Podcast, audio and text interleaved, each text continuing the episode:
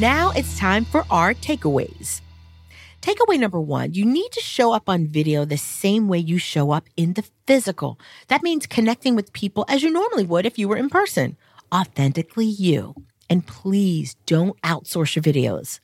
Takeaway number two short form videos. You need to be posting these because they are here to stay. So if you haven't started making these yet, pick your favorite platform and get to it. But begin by focusing on just one platform at a time. Takeaway number three.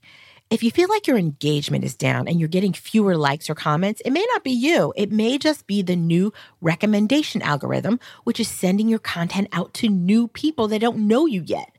It's a great opportunity for you to connect with new people, but just give them a chance to get to know you. Takeaway number four keep in mind that the metrics are changing. They're based on watch time and views. And platforms like Instagram aren't tracking that yet. So ask yourself is your engagement down or is it just different? Takeaway number five don't forget to use a hook. This is so important. And using the word you or asking a question in your first sentence is what's going to draw your audience in. And takeaway number six views don't equal value. They don't equate to relationships and transactions.